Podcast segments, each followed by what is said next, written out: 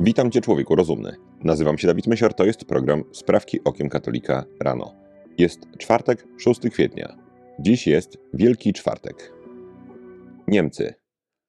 Referendum klimatyczne w Berlinie, które odbyło się w niedzielę 27 marca, zostało zakończone fiaskiem z powodu braku 25% kworum. Jak poinformowała Komisja Wyborcza, do osiągnięcia kworum zabrakło ponad 160 tysięcy głosów. Referendum klimatyczne, którego oficjalna nazwa brzmiała Referendum w sprawie neutralnego klimatycznie Berlina 2030, miało zgodnie z deklarowanym przez inicjatorów celem doprowadzić do osiągnięcia neutralności klimatycznej stolicy Niemiec już w roku 2030, zamiast jak pierwotnie planowano w roku 2045. Pomysł w nieudanym referendum poparło 50,9% głosujących, natomiast przeciw było 48,7%. Resztę stanowiły głosy nieważne. W Berlinie 95% budynków ogrzewanych jest gazem, olejem lub węglem. Nie wiadomo, w jaki sposób aktywiści klimatyczni chcieliby w przeciągu niecałych 7 lat to zmienić. W zasadzie pewne jest, że oni sami też tego nie wiedzą. Niemiecki rząd zapowiada, że kraj chce osiągnąć neutralność klimatyczną do roku 2045, czyli o 5 lat wcześniej niż zaplanowane jest to w całej Unii Europejskiej. Włochy. Rządząca partia, bracia Włosi, zaproponowała ustawę zakazującą używania języków obcych, w tym skrótów i nazw stanowisk pracy, w oficjalnej komunikacji. Stwierdzono, że każdy pracownik administracji rządowej powinien posługiwać się językiem włoskim w mowie i piśmie. Angielskie słowa poniżają i upokarzają język włoski. Czytamy w ustawie autorstwa członka Izby Deputowanych Włoch, pana Fabio Rampelliego. Celem ustawy jest obrona i promocja języka włoskiego oraz ochrona tożsamości narodowej. W projekcie między innymi napisano: To nie jest tylko kwestia mody, bo moda przemija, ale anglomania ma wpływ na całe społeczeństwo. Jeśli ustawa wejdzie w życie, aby tak się stało, projekt musi zostać zatwierdzony przez obie izby włoskiego parlamentu. Posługiwanie się słowami obcojęzycznymi w oficjalnej komunikacji będzie karane grzywną w wysokości nawet do 100 tysięcy euro. W przyszłości Ministerstwo Kultury miałoby powołać również specjalną komisję, której zadaniem będzie promowanie poprawnego używania języka włoskiego również w handlu, mediach, reklamie i szkołach. Od początku XXI wieku liczba angielskich słów, które pojawiły się w języku włoskim, wzrosła o 773%. Portugalia.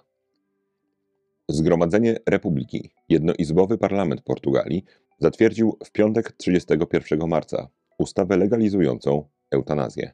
Zgodnie z nowym prawem, zabiegowi tzw. Tak śmierci wspomaganej będzie mogła poddać się osoba nieuleczalnie chora, która doświadcza dużego cierpienia. O dopuszczeniu do eutanazji ma wcześniej zadecydować komisja lekarska. Deputowani z rządzącej krajem Partii Socjalistycznej premiera Antonio Costy twierdzą, że ustawa spełnia rzekomo wymogi konstytucyjne. Jest to już czwarta legalizująca eutanazję ustawa w Portugalii. Dwie z nich odrzucił Trybunał Konstytucyjny, a jedną zawetował prezydent Marcello Rebelo de Souza. Ostatnia z przyjętych ustaw została w styczniu tego roku uznana przez Trybunał Konstytucyjny w Lizbonie za niekonstytucyjną. Trybunał wskazywał, że zabrakło w niej klarownego wskazania warunków, jaki musiałby spełnić każdy przypadek osoby, która chciałaby być dopuszczona do eutanazji. Zatwierdzenie ustawy legalizującej eutanazję zostało skrytykowane przez Kościół oraz organizacje katolików świeckich, w tym Stowarzyszenia Lekarzy Katolickich. Według nich przepisy te są niezgodne z misją ludzi służby zdrowia, których powołaniem jest ratowanie ludzkiego życia, a nie jego niszczenie. Stany Zjednoczone 1100 sygnatariuszy podpisało list otwarty, ostrzegający o zagrożeniach wynikających z gwałtownego rozwoju sztucznej inteligencji. Autorzy twierdzą, że wyścig w celu opracowania potężnych systemów sztucznej inteligencji wymknął się spod kontroli i apelują o zawieszenie prac nad nimi w obawie przed realnym zagrożeniem dla ludzkości. Wśród sygnatariuszy listu znajdują się biznesmeni, eksperci i inwestorzy, w tym pan Elon Musk czy współzałożyciel firmy Apple, pan Steve Woźniak. Inicjatorem listu jest organizacja non-profit Future of Life Institute, czyli Instytut Przyszłości Życia, której misją jest kierowanie technologii transformacyjnych z dala od ryzyka i w kierunku korzyści dla życia. List ostrzega, że sztuczna inteligencja może zalewać kanały informacyjne dezinformacją i zastępować pracę ludzką coraz bardziej zautomatyzowanymi procesami. Eksperci wskazują, że wpływ sztucznej inteligencji na rynek pracy jest bardzo trudny do przewidzenia. W liście zaapelowano do laboratoriów zajmujących się rozwijaniem sztucznej inteligencji, aby niezwłocznie zawiesiły na co najmniej 6 miesięcy szkolenie systemów o większej mocy niż GPT-4. Podkreślono, że jeśli taka przerwa nie zostanie szybko wprowadzona przez samych twórców, rządy powinny same wprowadzić ograniczenia i opracować kompleksowe regulacje i odgórny nadzór nad nowymi modelami sztucznej inteligencji.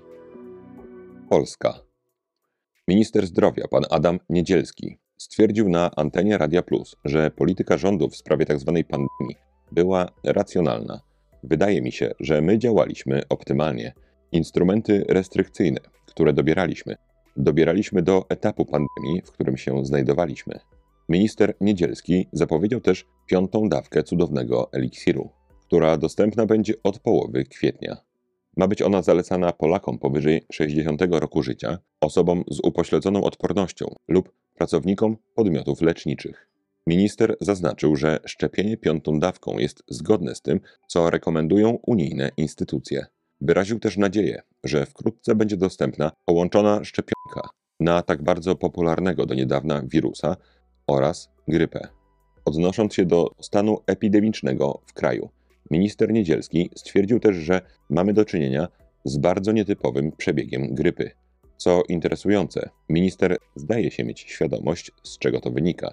Jak powiedział, po kilku latach izolacji, ograniczenia mobilności, szkoły, pod tym względem jest to rok, w którym niestety nadrabiamy to, co było nieprzechorowane w poprzednich latach. Inni natomiast ludzie twierdzą, że w czasach tzw. Tak pandemii najzwyklejsza, choć często niebezpieczna, grypa diagnozowana była jako koronawirus. Przez to liczba włączanych do statystyk przypadków grypy w tych latach była bardzo, bardzo znikoma. W tym roku, kiedy COVID-19 diagnozowany jest najczęściej u osób, które mają COVID-19, a grypa diagnozowana jest jako grypa, obserwujemy oczywisty w takiej sytuacji potężny wystrzał w statystykach liczby przypadków grypy. Ponownie Polska. Ponad 21 godzin trwała akcja gaszenia elektrycznego Mercedesa w Tuchomiu na Kaszubach. By schłodzić baterię auta, samochód trzeba było umieścić w kontenerze napełnionym wodą. W gaszeniu pojazdu brało udział 16 zastępów Straży Pożarnej. Do zdarzenia doszło 26 marca. Według strażaków minimalny czas schłodzenia baterii płonącego samochodu elektrycznego wynosi 7 godzin. To może jednak potrwać znacznie dłużej, tak jak było w tym przypadku. W Tuchomiu nie było odpowiedniego miejsca do schłodzenia ogniwa, więc strażacy z Gdańska musieli przywieźć kontener, w którym zanurzono Mercedesa. Ugaszone auto elektryczne może ponownie stanąć w płomieniach nawet po wielu dniach od akcji gaśniczej, w szczególności gdy wyschnie. To nowy rekord Polski w gaszeniu elektrycznego auta. Poprzedni rekord wynosił 9 godzin. Na skutek pożaru nikt nie został ranny. Straty oszacowano na 190 tysięcy złotych. Ostatnia sprawka to krótka rozprawka. Dziś Wielki Czwartek, początek Triduum Sacrum, czyli świętego Triduum. Te trzy dni poprzedza tak zwane Małe Triduum, Wielki Poniedziałek, Wielki Wtorek i Wielka Środa. Z kolei cały Wielki Tydzień rozpoczął się w ostatnią niedzielę, Niedzielę Palmową. Tego dnia Kościół czytał opis męki pańskiej według świętego Mateusza. Wielki Poniedziałek z kolei czytaliśmy fragment Ewangelii świętego Jana, rozpoczynający się słowami Sześć dni przed Paschą przyszedł Jezus do Betanii. Jest to słynna scena, gdy Maria Magdalena namaszcza nogi Pana Jezusa drogocennym olejkiem. Sprzeciwiał się temu Judasz, mówiąc, że lepiej było pieniądze wydane na ten olejek rozdać ubogim. W Wielki Wtorek Kościół czytał pasję według świętego Marka, a Wielką Środę według świętego Łukasza. Wielka Środa jest też dniem zdrady Pana Jezusa przez Judasza. Wielki Czwartek, czyli dzisiaj, obchodzimy pamiątkę ustanowienia sakramentu kapłaństwa oraz Najświętszego sakramentu ołtarza. Jest to święto kapłanów. Mój drogi słuchaczu, pamiętaj dziś proszę w swojej modlitwie o swoich i wszystkich kapłanach. Tego dnia, po zaśpiewaniu Glorii, zamilkną organy i dzwony, które powrócą dopiero podczas Glorii w Wielką Sobotę. W trakcie mszy zamiast dzwonków usłyszymy kołatki. Po mszy Wieczerzy Pańskiej następuje niezwykle przejmujący obrzęd obnażenia ołtarza. Ściągnięte zostaną wszystkie obrusy, świece, a nawet krzyż. Odmawiany jest przy tym psalm 21 z fragmentem Rozdzielają sobie szaty moje, a o suknię moją los rzucają. Dziś i jutro adorować będziemy Chrystusa Pana ciemnicy, gdzie Najświętszy Sakrament będzie czekał na piątkową liturgię. Wielki Piątek to dzień męki pańskiej. Tego dnia nie odprawia się mszy świętej. Jest to jedyny taki dzień w roku. Obowiązuje również post ścisły. W kościołach odprawiana jest droga krzyżowa oraz msza darów uprzednio poświęconych z pasją według świętego Jana.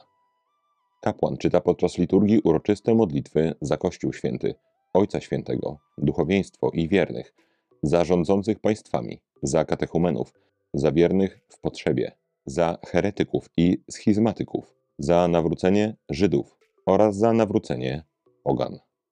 Następnie ma miejsce adoracja Krzyża Świętego. Polska pobożność ludowa wykształciła też niezwykle piękny zwyczaj adoracji Pana Jezusa w grobie pańskim. Najczęściej śpiewa się przy tym również polskie nabożeństwo, czyli gorzkie żale.